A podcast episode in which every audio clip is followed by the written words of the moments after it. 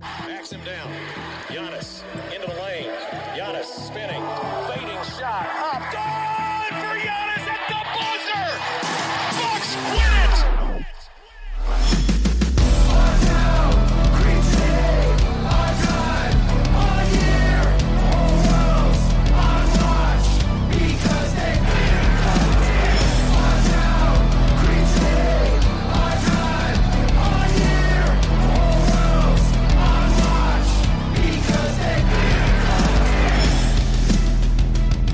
Welcome to Locked On Bucks. I'm your host Kane Pittman here as the Bucks are a few days away, as we spoke about yesterday, from restarting the season against the Celtics on Friday night.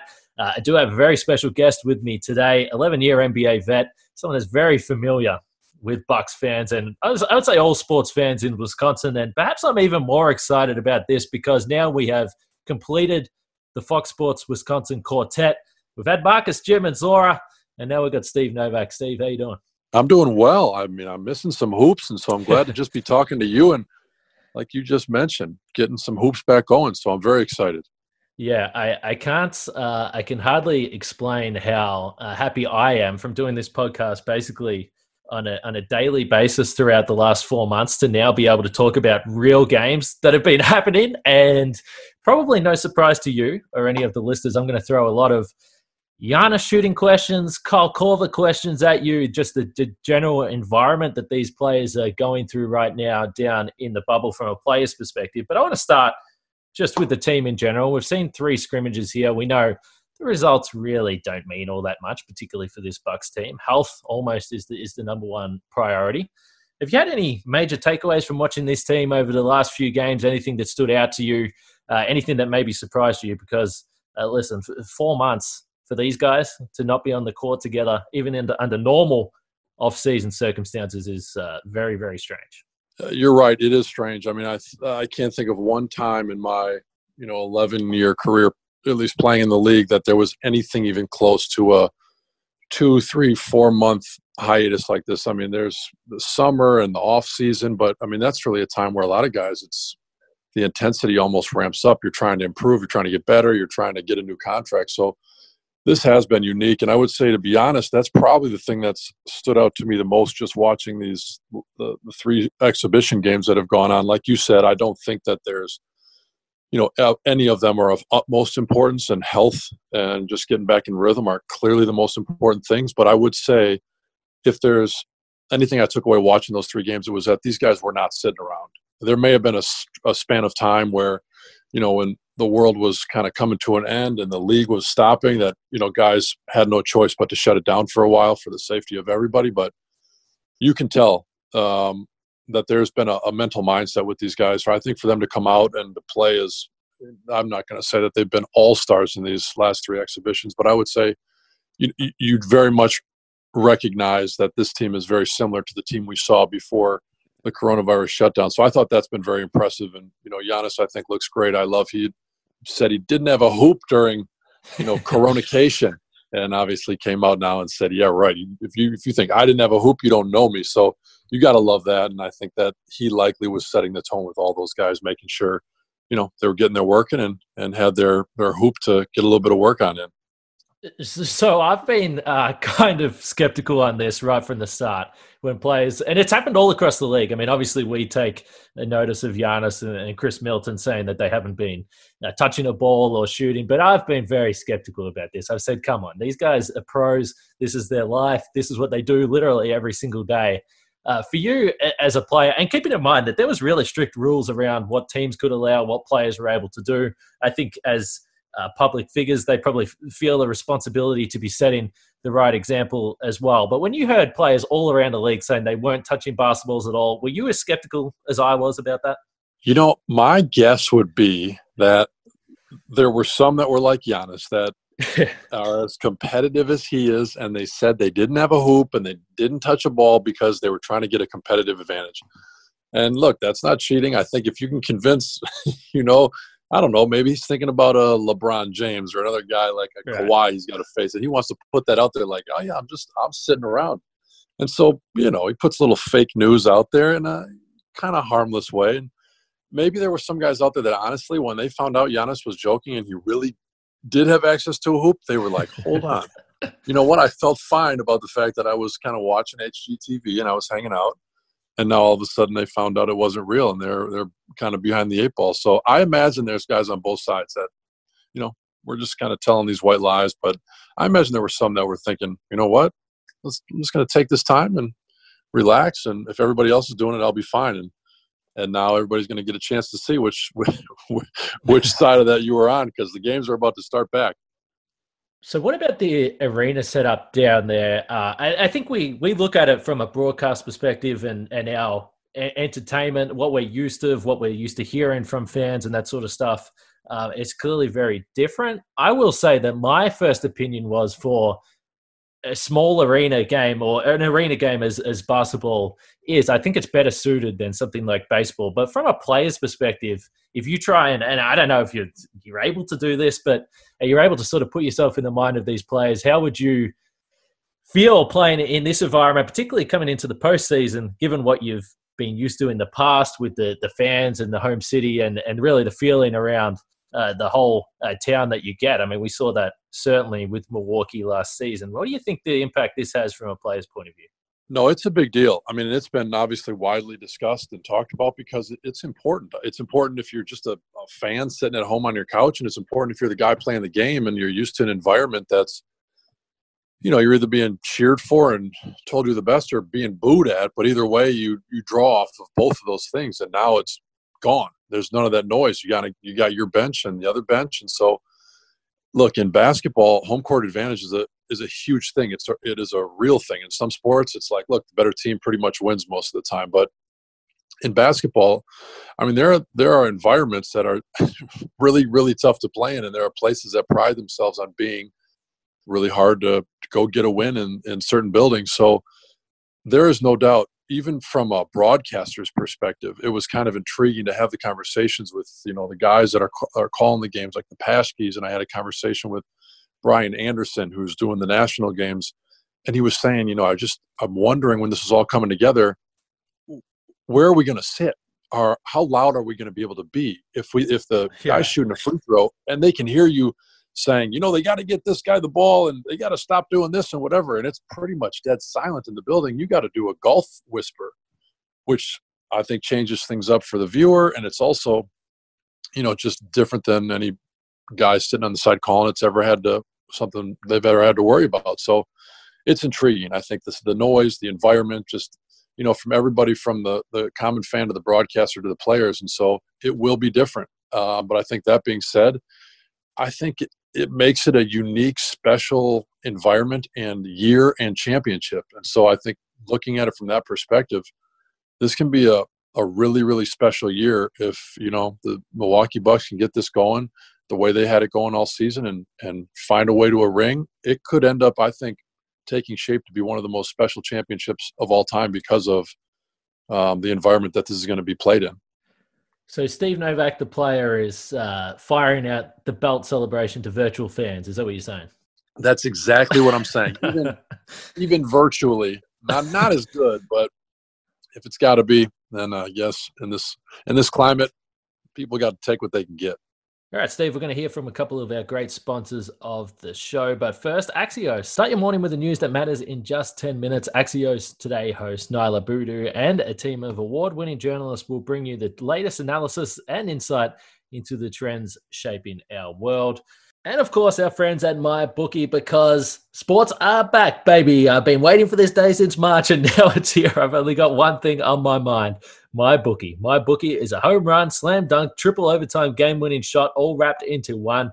I love it. You love it. And that should be all you need to hear in order to start betting today. My bookie has up to the minute odds on all your favorite teams.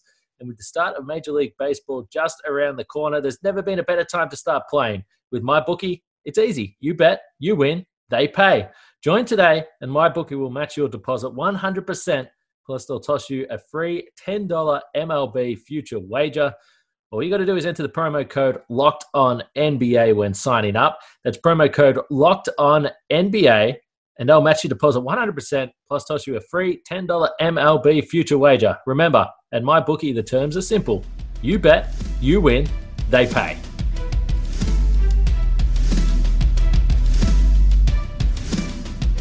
Okay, so shooting specifically, Kyle Korver mentioned the other day that and listen, he was coming off a, a pretty damn good shooting night. He's looked pretty in pretty good touch since returning. He said that he feels that it's a shooter's gym. He likes that uh, it's it's a little bit smaller, it's a little bit dark in there. Now we'll see how this changes. I'm sure they're going to do a bunch of different things with those, you know, boards, uh, those video boards they have on the side of the court behind the basket, but uh, how do you feel about that? If you're in this situation, as you're watching this from a shooter's perspective, do you feel like that would be the case? What's the ideal shooting conditions for a shooter like yourself?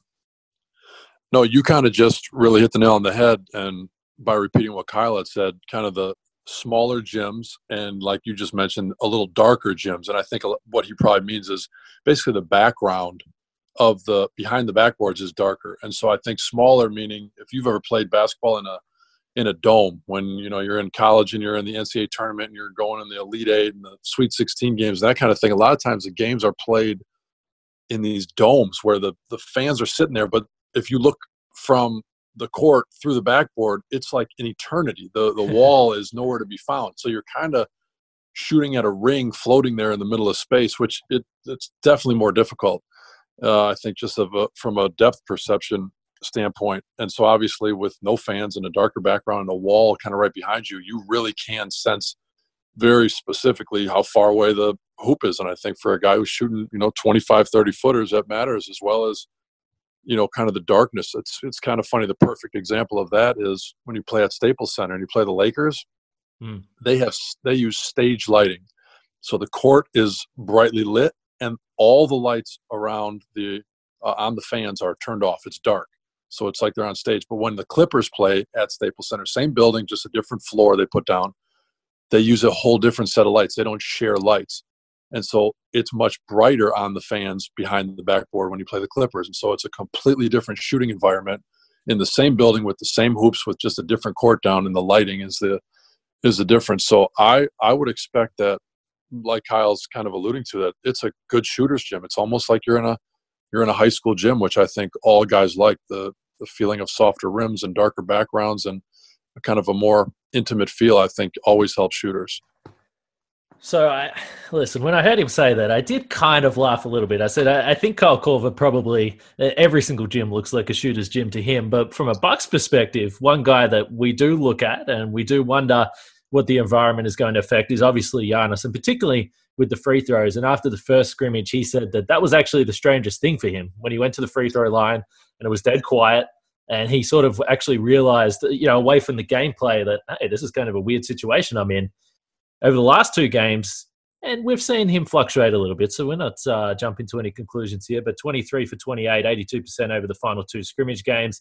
And in general, through the season, his free throw percentage in October 55, December 64, and then February 69. So he was trending in the right direction. And with that, uh, we saw that he went to a, uh, a, a, smaller pre free throw routine, a shorter time, and he was going to around five dribbles. We've seen this fluctuate all over the place through his career. He's trying different things, sometimes within games. How important is the free throw routine to having success and, and consistency at the line? And as you've seen him chop and change and try different things along the way, uh, I guess how how I don't know if concern is the right word, but as a shooter, when you see that, are you saying that this is a guy searching for the right method? This is a guy trying to find confidence. What have you seen over the years with him at the free throw line?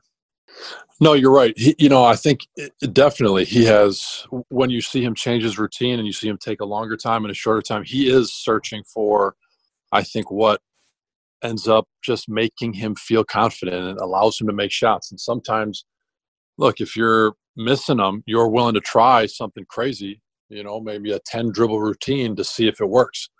Um, and I, I'm not surprised one bit that his routine is is shortening up because I don't think when you're at the free throw line, extra time and extra thought is ever going to help you. I think an extended routine will never help you, in my opinion. Make a free throw will only hurt you. And the truth is, when you get up to that free throw line, the work, in my opinion, that you've put in and the repetitions that you've put in before you got there are what are going to make it for you. Because if you get up there and start thinking and you're saying, oh, it's quiet, or oh, the wall's dark behind me, or the rim is this, or you're noticing things, I feel like you kind of already missed the shot. But if you've shot a million free throws a certain specific way and you get up there and you do it in the game, it's really a muscle memory and a trust. And I always had in my mind that I basically earned the right to make that shot, meaning I had put the reps in, I had shot it that way a million times, and I was going to go up there and trust it. And if I didn't make it, I was going to live with it. But obviously, if you shoot enough, you start making more. And I think that um, the truth is, as Giannis shoots more and more and more free throws, he's going to find it's also a lot easier to have a short routine because taking 10 dribbles, if you're going to practice that in practice, you're only going to get up about 10 free throws per hour. if you take one dribble, you can get a lot more reps up. So I, I do. I think his routine will, will, will stay shorter, and I think he'll think less and he'll make more. Yeah, it's been interesting. Something that certainly a, a lot of people have observed, and, and, myself included, when we see him at practice or, or after practice shooting threes, shooting free throws, he, he doesn't go to that long routine. And he's spoken in the past about the fact that he was taking more time to uh, catch his breath and, and, get his wind back. Uh, we know the intensity he plays with. But it always did seem a little bit strange that you would have a different routine in, in practice potentially to what you would have in the game. That's, that kind of sounds a, a little bit counterproductive. I, I think 100%. You know, when I we got these little basketball camps going on right now this week and the next two weeks, and one thing I always tell the kids is, if you're shooting a shot the right way, you're getting better, and if you're not shooting it the right way, you're getting worse. And it, to me it really is that simple. It's like if you're not shooting the shot you're going to shoot in the game in practice then you're essentially just getting better at something that makes you worse. Don't shoot the wrong shot. Don't go at the wrong speed. Don't do it the wrong way because that's the muscle memory that you're creating. And so you know kind of like you said watching Giannis in practice maybe take one or two dribbles and shoot it and then in the game take longer.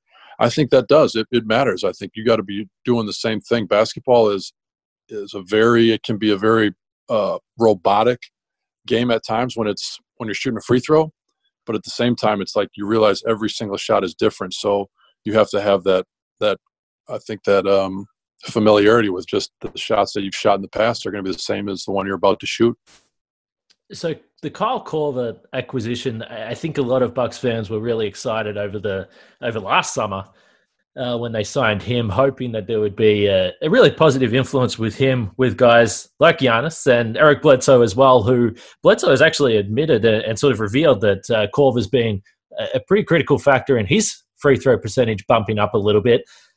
It's always something that, that I'm curious about from a player's perspective. And, and you would have been in this situation because you would have gone to different situations where guys would have been asking you for advice, asking your routines, what you've learned. Is this a real bump you can get uh, as a shooter from uh, taking advice from someone like Kyle Korver and what you can learn because it's always seemed to me that shooting. I mean, you can look at it. You can look at ten different guys, and they can be really good shooters, but they can all shoot it a different way and have different routines. You're right. No, you're absolutely right. I, you know, I do. I think the greatest value that a guy like Kyle can bring to you know a guy like Bledsoe is look. Bledsoe is a, an elite player. He's been shooting the ball the way he shoots it for a long time, and he's been successful at every level. So he does it his way, and he's been doing it for years. And so I think you know Kyle Korver is not stripping down Bledsoe's shot or anybody else on the on the team's shot, but Kyle is the guy that is out there making more shots than anybody in the history of the NBA, just about, or at least at a higher percentage. And so his skill is clearly he knows exactly what it takes to get the ball to go in the hole every time, and that's really been his job his whole career. And so I think he can probably speak to these guys on a psychological level like hey when you miss a shot you've got to let it go or it's affecting your next shot you got to move on if you're ever going to be a good shooter you got to just have a short memory or look you're taking way too long on your free throw to Giannis. you know speed it up if you go a little quicker and think less it might do you good or you know a guy's maybe shooting a lot of shots off the dribble he might say hey i've found that over the years when i can get a nice rhythm you know, catch and shoot versus off the dribble. I'm a higher percentage shooter. I think, you know, he is a guy that is paid to get the ball to go to put the orange thing in the orange thing. And uh, I think that a lot of guys have much bigger roles in that. I mean, you think about Eric Bledsoe. He's supposed to guard the best guard on the other team. He's supposed to run the team. He's supposed to score if he can, but he's also got to get other guys the ball. And so, you know, Kyle, I think, and guys like him often, I think, have clarity about what it takes to make shots. And might be able to help those guys that truly are responsible for so much more. Just kind of simplify shooting for a guy. And Kyle certainly, I mean, my God, I don't know if there's a better better guy out there to do that.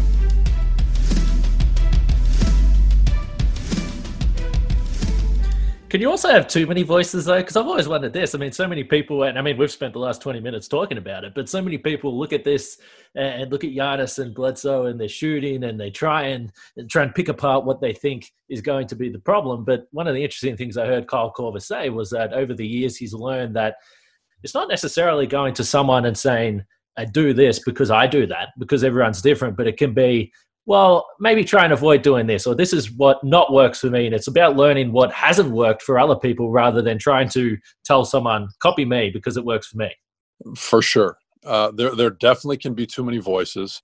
Um, and like you're saying, what works for one guy does not necessarily work for the next. I, I can think back to when I was in San Antonio and worked with one of the most legendary shooting coaches, Chip Engelland, uh, has been with the San Antonio Spurs for a very long time, and his work is renowned. Um, he wouldn't even talk to me. He was a good friend, uh, but he wouldn't even talk to me about shooting because I was shooting the ball well. I had my routine. I, I was very much who I was as a shooter. And the last thing the the guy who was one of the greatest shooting coaches in the world was going to do was talk to me about shooting because I think he felt, right. The hell if I'm going to say something at this point, you're making shots but I've but I watched him work with Tiago Splitter on his free throw after practice every day. I watched him work with Kawhi Leonard on his jump shot on his free throw after practice, and the improvements that he was able to make with them were incredible. So uh, I think you're right. I think there there certainly can be too many voices, and um, you know to say that Chip Engelland was going to give me the same advice as he gave Kawhi Leonard would be crazy. So um, it really it really is individual shooting is and i think the things that are holding you back as a shooter are often individual too. You can have a guy who's really mentally strong but he's just not making shots and and vice versa. Um, and um, so for some reason somebody who's mentally weak is making shots and then once he misses a few he can't get out of a rut. So i, I do i think that um, you know having the right voices and, and kyle is certainly that. He's more than a player. He's he's very much as close to a, a coach on that bench i think as you're going to find in the league right now so one last one on the shooting that I had, and this is always something that I've just been curious about myself. When you look at Giannis and his body shape and the fact that when he was drafted, he was six eight, six nine, then he grew to seven uh, feet tall, and every single year he's getting bigger and stronger, and his body just has continually transformed from the, the second we saw him work walk in the door in Milwaukee. What do you remember? I mean, I don't know how old you were when you had your uh, massive uh, growth spurt, Steve, but uh, I mean, this has to make it incredibly difficult as your body is changing at the rapid rate that Giannis has over the years. I, have always wondered. I, it's I don't think that there's been so much talk about this, but it's always been to me. It seems like a difficult thing to be able to do and maintain form and, and rhythm when your your body is constantly changing.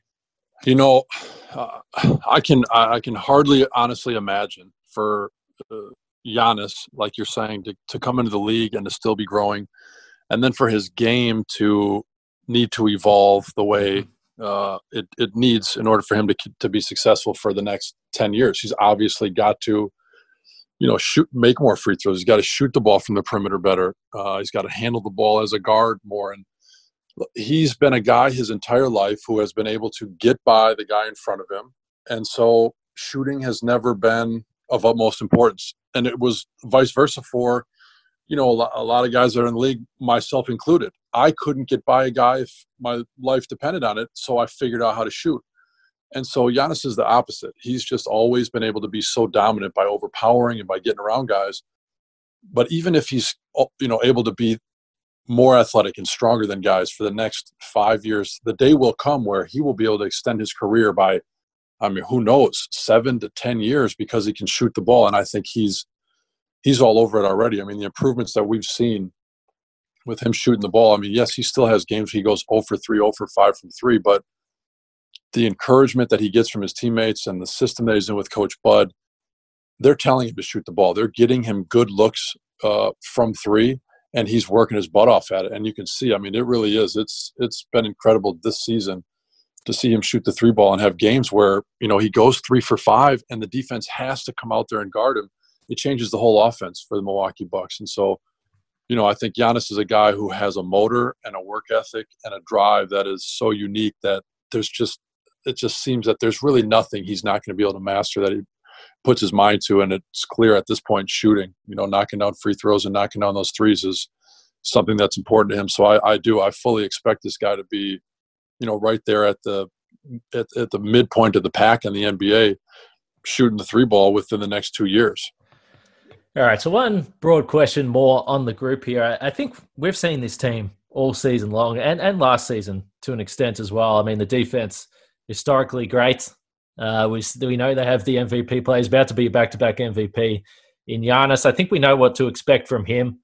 And if this Bucks team plays up to the standard that we've seen through the regular season, I, I think there's a very likely chance that they could win the title. But we're heading into obviously a pretty uncertain postseason here. We don't know what is going to happen, what could happen. But if you if you consider that everything goes well and everyone is healthy, what could be the downfall for this team? And I know this is a pretty pretty broad question to throw at you, but if you just look at this team and, and your first thoughts of what could concern you, whether it's based on what we saw in the postseason last year or in some games this year, what do they have to be wary of? You know, like you're alluding to, this team they have put themselves in a heck of a spot. I mean, they're they're the number one team in the league, and this is before coronavirus hit. They're the number one defense in the league. They're scoring the most points in the league. They've got the best record in the league. And So, first and foremost, I would say they've not been given the the respect that that they deserve. Uh, and, and I fine, call me biased because I live in Milwaukee and I broadcast for the Milwaukee Bucks. But I'm just saying, data driven, statistical back. I mean, this team, like you just said, likely to have the back to back MVP. He could also be Defensive Player of the Year, in my opinion.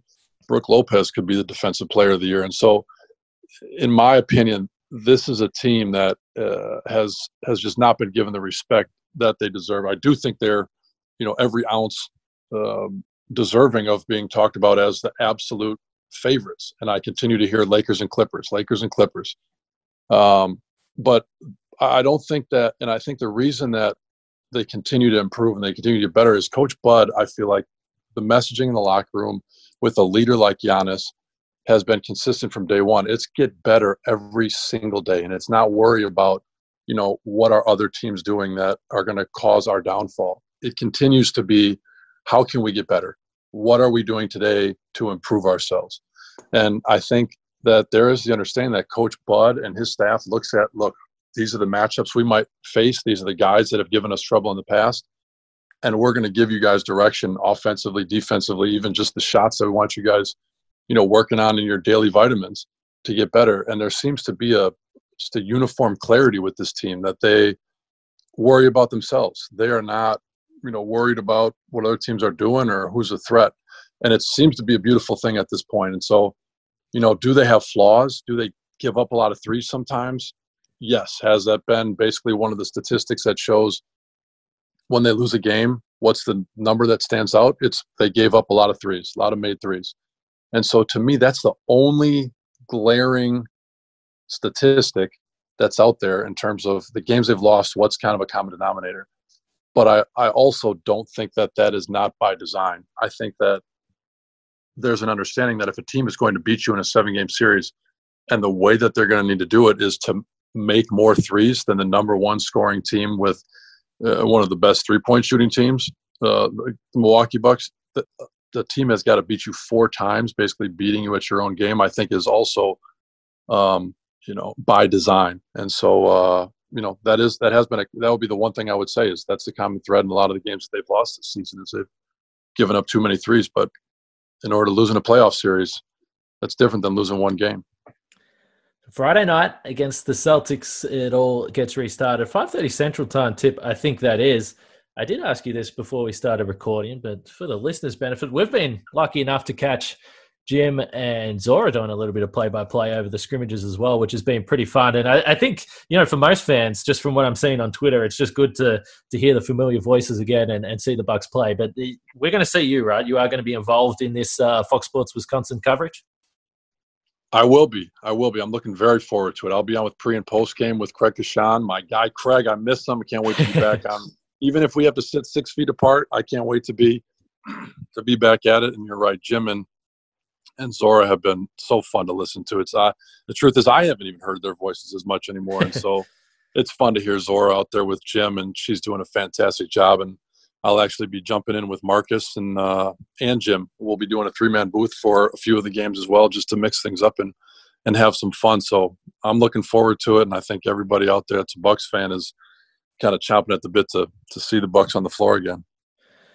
Well, uh, I really appreciate you coming on here. I know it's pretty late over there in Milwaukee, so I definitely appreciate you taking the time. And I must admit, uh, it's kind of it does still feel a little bit strange to be talking about current basketball after so many months of not doing that. And if we had more time, I mean, I could probably pick your brain about your own career. I would love to do that at some point as well, rather than uh, just talk about the current day Bucks. But uh, no, I really appreciate you taking the time to come on.